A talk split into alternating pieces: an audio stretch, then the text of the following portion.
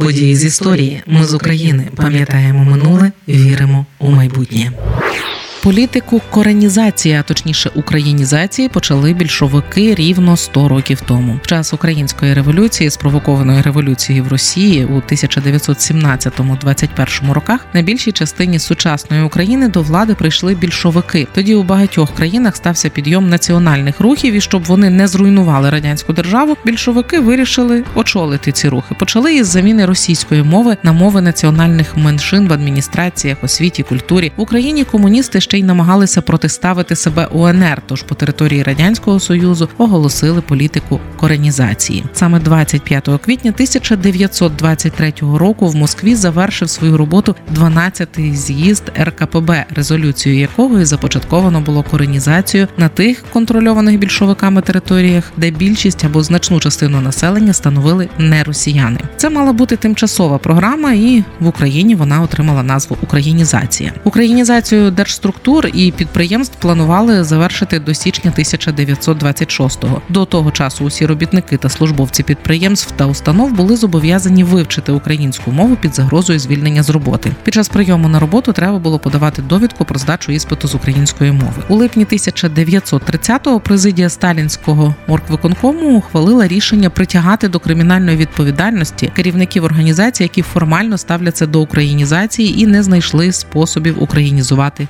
підлеглих. Українізували буквально все і масово в Одесі, де україномовних учнів було менше третини. Українізували всі школи. У 1930-му в Україні залишилося лише три великі російськомовні газети. У той час видавалися наукові роботи з української лінгвістики, словники технічної та ділової лексики. Українською мовою перекладали передові європейські наукові посібники та підручники. Дисципліна українознавства викладалася не лише у вишах УСРР, а й на Кубані. З'явився новий український правопис, в якому якому послаблювався вплив російської мови харківський або скрипниківський його називали за прізвищем одного з ініціаторів наркома освіти Миколи Скрипника. Цим правописом досі користується українська діаспора. Скрипник, до речі, був переконаним більшовиком, але при цьому постійно підкреслював незалежність української культури від російської. Він конфліктував з тодішнім наркомом національностей Сталіним, а іноді їздив в Москву з перекладачем і виступав там українською. Розрахунок більшовиків загалом спрацював і в Галичині у 20-х різко зростав зросла популярність і вплив компартії. Українські емігранти теж повірили в українізацію і почали повертатися з Берліну, Відня, Праги, Парижа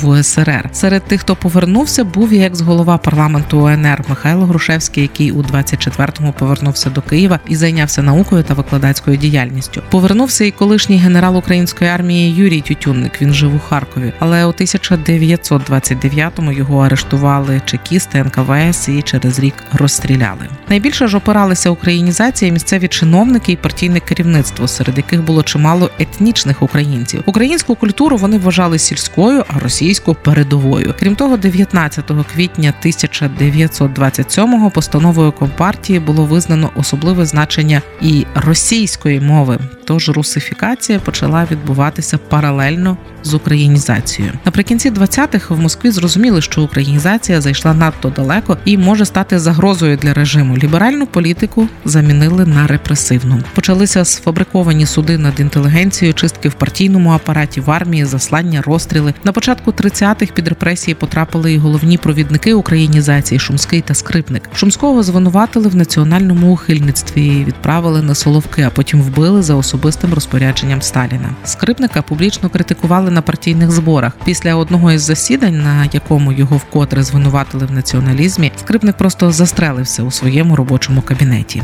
У грудні 1932-го керівники ВКПБ і уряду СРСР заявили, що українізація проводиться неправильно. А в листопаді 33-го в Харкові на пленумі ЦК Компартії України політику українізації визнали небезпечною і ухвалили рішення її припинити. Після цього багатьох діячів, які підтримували українізацію, виключили з комуністичної партії та репресували. Ми з України важливо знати історію і розповідати історії. Найважливіше, що ми повинні дати нашим дітям, це коріння і крила.